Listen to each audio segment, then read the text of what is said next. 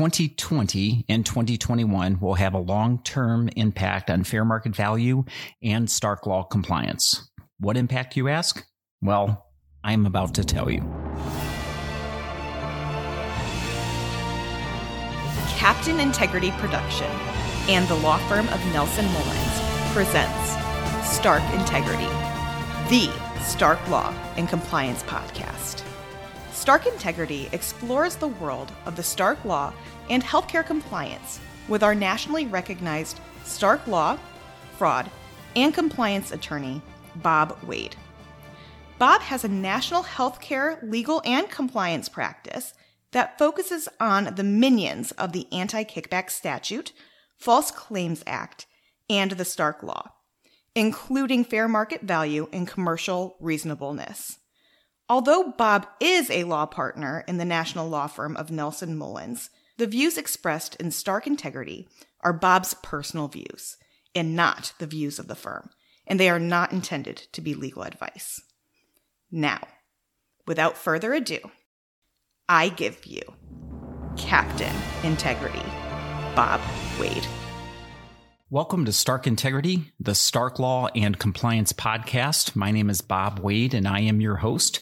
Well, today we are going to be talking about the impact COVID has had. And I guess as we're listening to this, we either have entered or will be soon entering into the post COVID world. And I want to talk about the impact COVID has had on Stark law compliance and fair market value. But I guess we've had a double whammy, so to speak. Uh, we've had COVID, which obviously struck a lot of physician compensation arrangements, which will impact fair market value for Stark law and anti kickback statute compliance. But also beginning in 2020, 2021, we had the modifications of the work RVU values. And because of those modifications, a lot of organizations responded to those modifications differently. And so that will definitely have an impact on compensation and benchmark data going forward. And that's the purpose of this episode is to talk about what has happened and what impact COVID and the 2021 physician fee schedule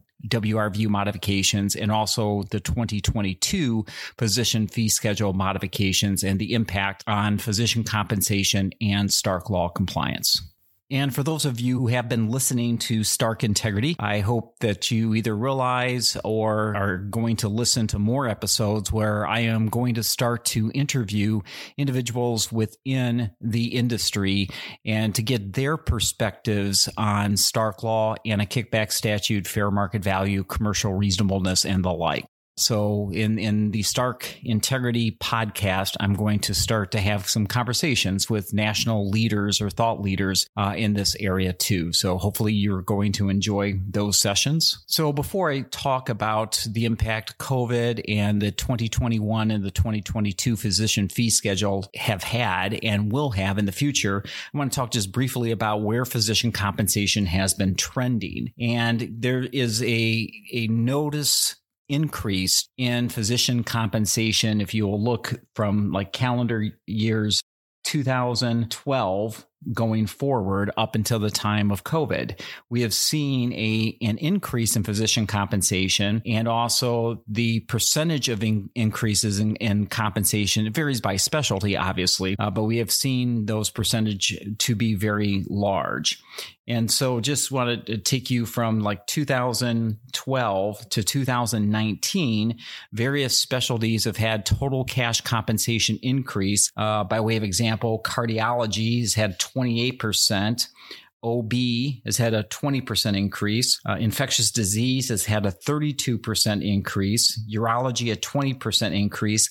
And hospitalist medicine has had a 30% increase. And when you compare that with some specialties where you typically do not have a hospital acquisitions or large aggregate of employment arrangement with physicians, like, for example, pathology. Pathology only over a 10 year has had a total cash increase of about 6.8%. And dentists, which usually are not employed by hospitals, uh, have had only about a 13% increase over a 10 year period. So we have seen that with the acquisition of physician practices and the employment of physicians by hospitals and also large physician group practices an increase and usually this increase is, is greater than the cost of living, but we've seen an increase in these various specialties in total cash compensation. And we have also experienced, and in my practice with my clients around the country, I have experienced that in addition to just straight clinical compensation,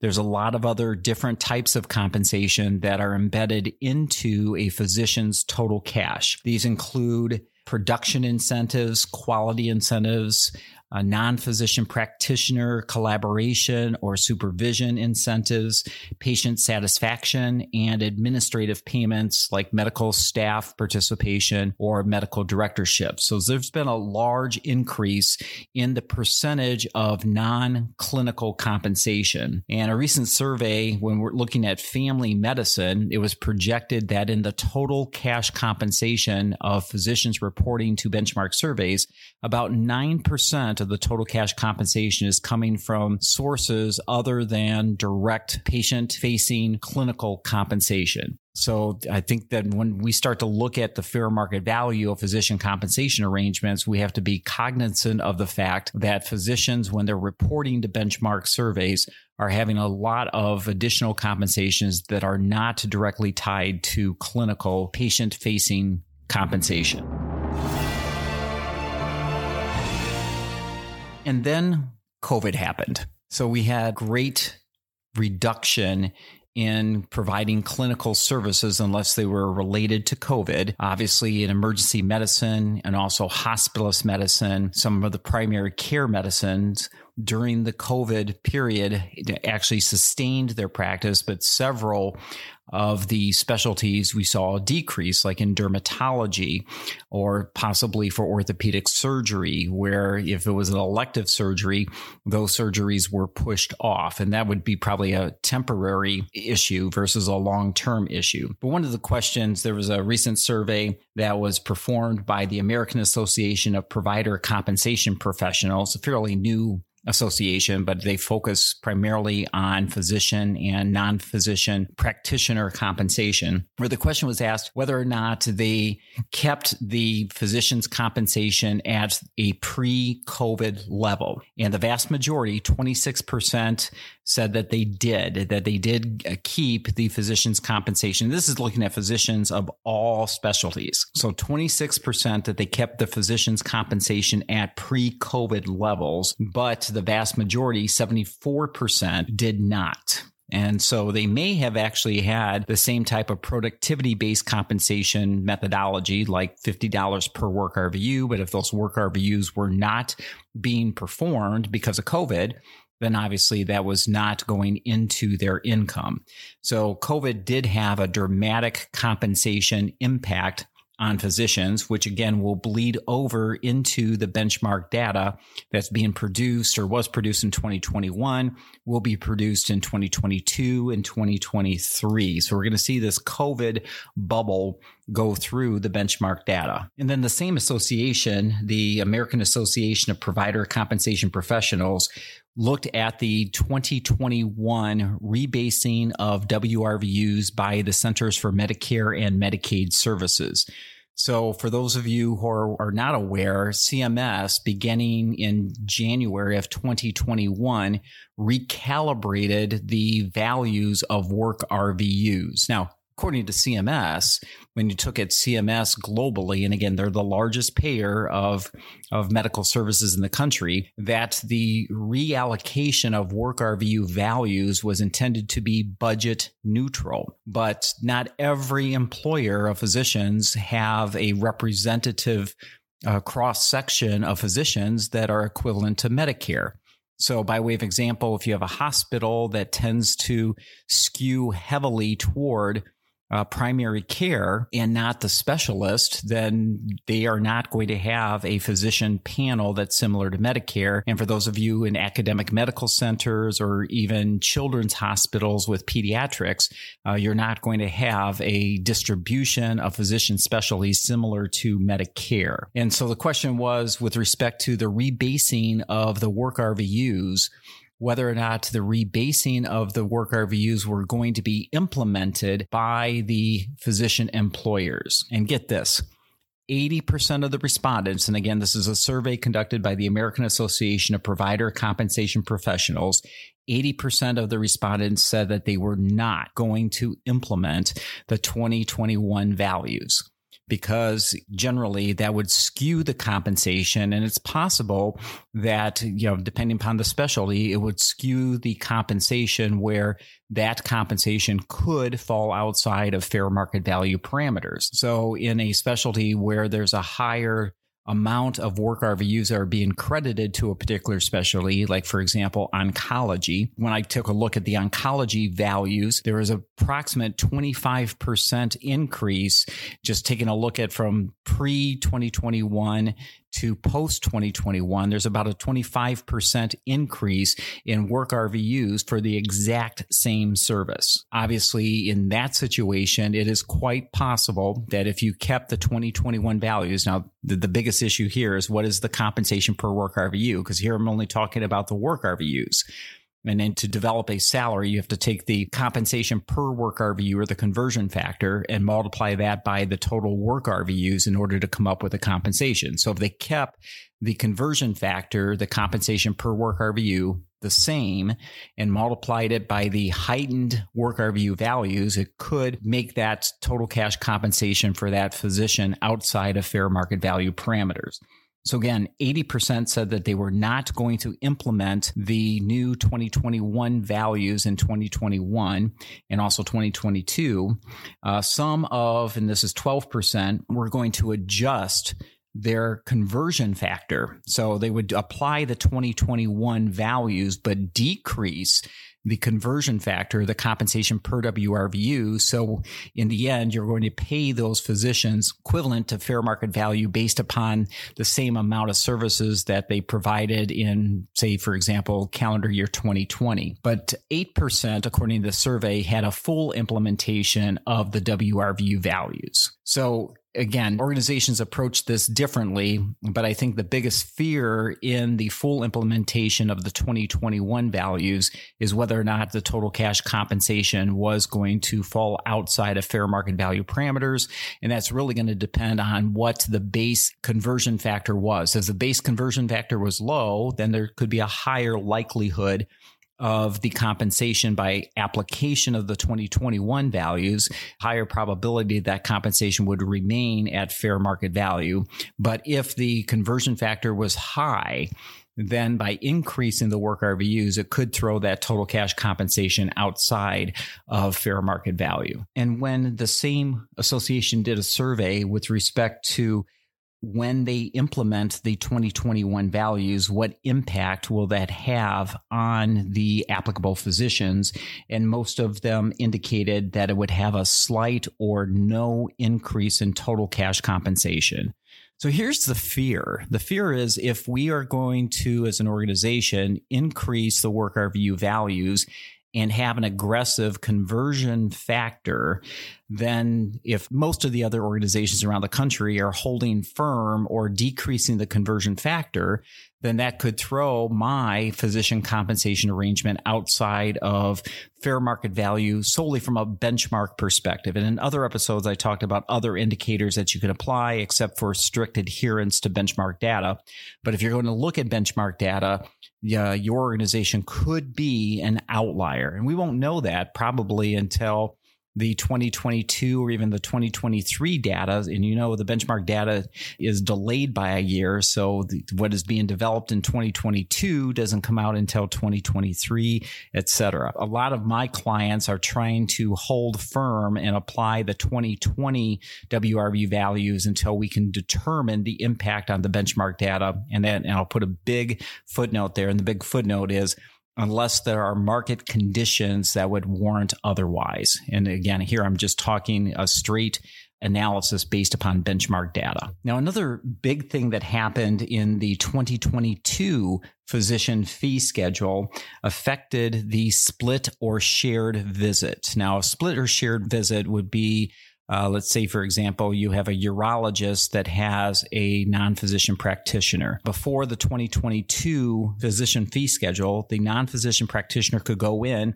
see the patient, do a, a workup on the patient, uh, perform some history examination or medical decision making with respect to that patient. And then later on in the day, the physician urologist would come in, see the patient face to face, and also do any part of the history examination or medical decision making for that patient.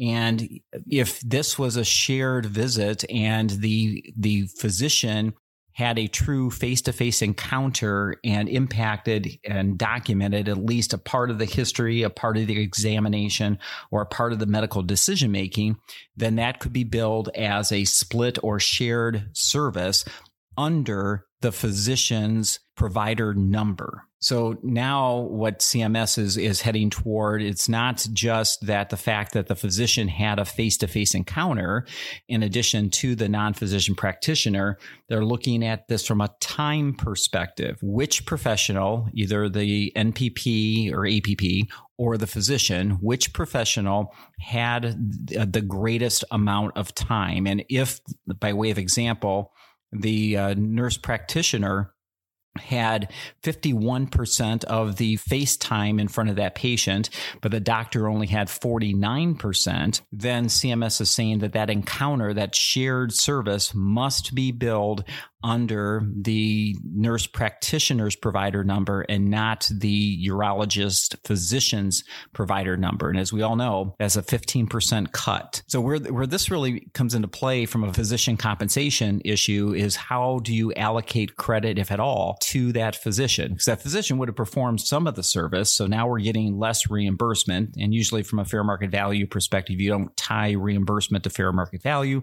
But if that you're looking at that, I mean, how how do you go through and allocate that work RVU, especially if you've got the payer out there, CMS, saying that we're going to be paying based upon time? I think there's got to be some careful analysis with respect to what is the average patient encounter for this particular physician that you're employing, especially if it's productivity and let's let's say that we believe that on average the physician is only spending 40% of the time. And if your system can actually account for the work RVUs that are being billed under the non physician practitioner's provider number, you could give 40% of that credit to that physician. So, yeah, I guess that opens up a whole new can of worms uh, with respect to operationalizing these physician compensation arrangements because CMS, the payer, has implemented a different or new payment methodology with respect to these shared or split billing services.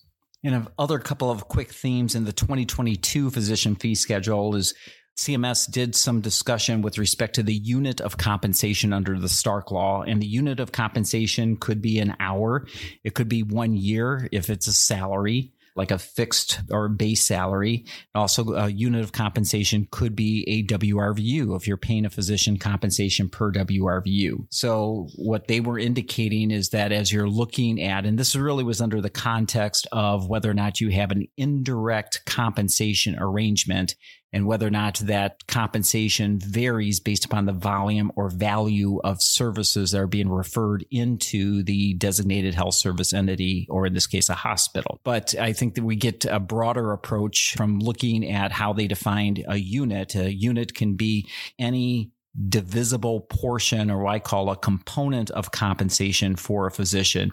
And you usually want to take a look at each component of compensation to determine if each component is representative of fair market value. And if they are, then hopefully the aggregate is representative of fair market value.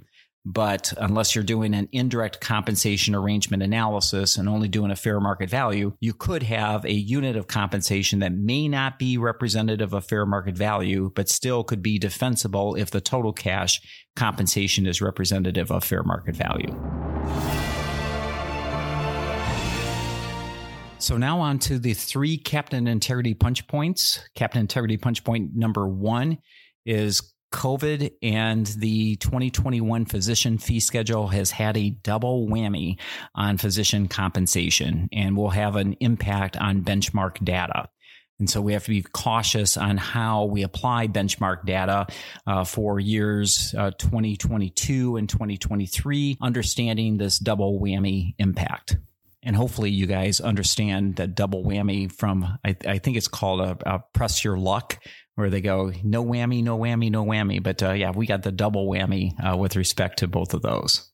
Captain Integrity punch point number two is with respect to the 2021 physician fee schedule work RVU values. We have to be very careful to look at total cash compensation and the impact on whether or not you're going to implement the 2020 values.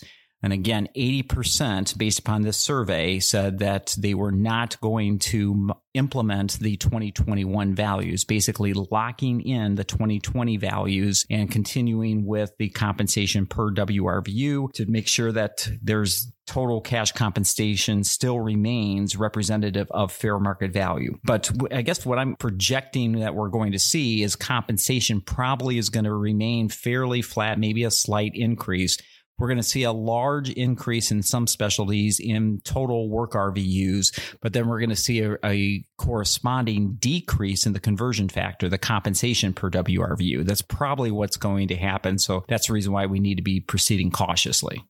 And lastly, Captain Integrity punch point number three, we have to look at this shared split billing in the hospital and making sure that number one, operationally, uh, you're putting in processes and procedures to account for the time, the face time in front of the patients to bill appropriately, either under the non physician practitioner or the physician, whichever professional had the most face time for that encounter.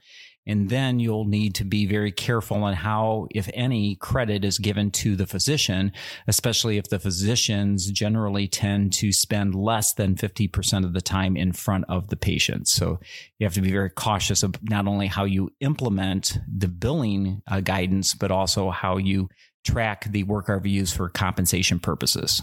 I hope you enjoyed this episode of Stark Integrity, the Stark Law and Compliance podcast. If you have any questions regarding this episode, the Stark Law, or healthcare compliance, you can contact me at Bob Wade Captain Integrity at gmail.com or my law firm email address at bob.wade at nelsonmullins.com. You can review this and any other episode of Stark Integrity at the Captain Integrity website at captainintegrity.com. You can also follow me on LinkedIn under Bob Wade. I hope the three Captain Integrity punch points will help you with the Stark Law and compliance. In closing, remember that integrity depends on you and me.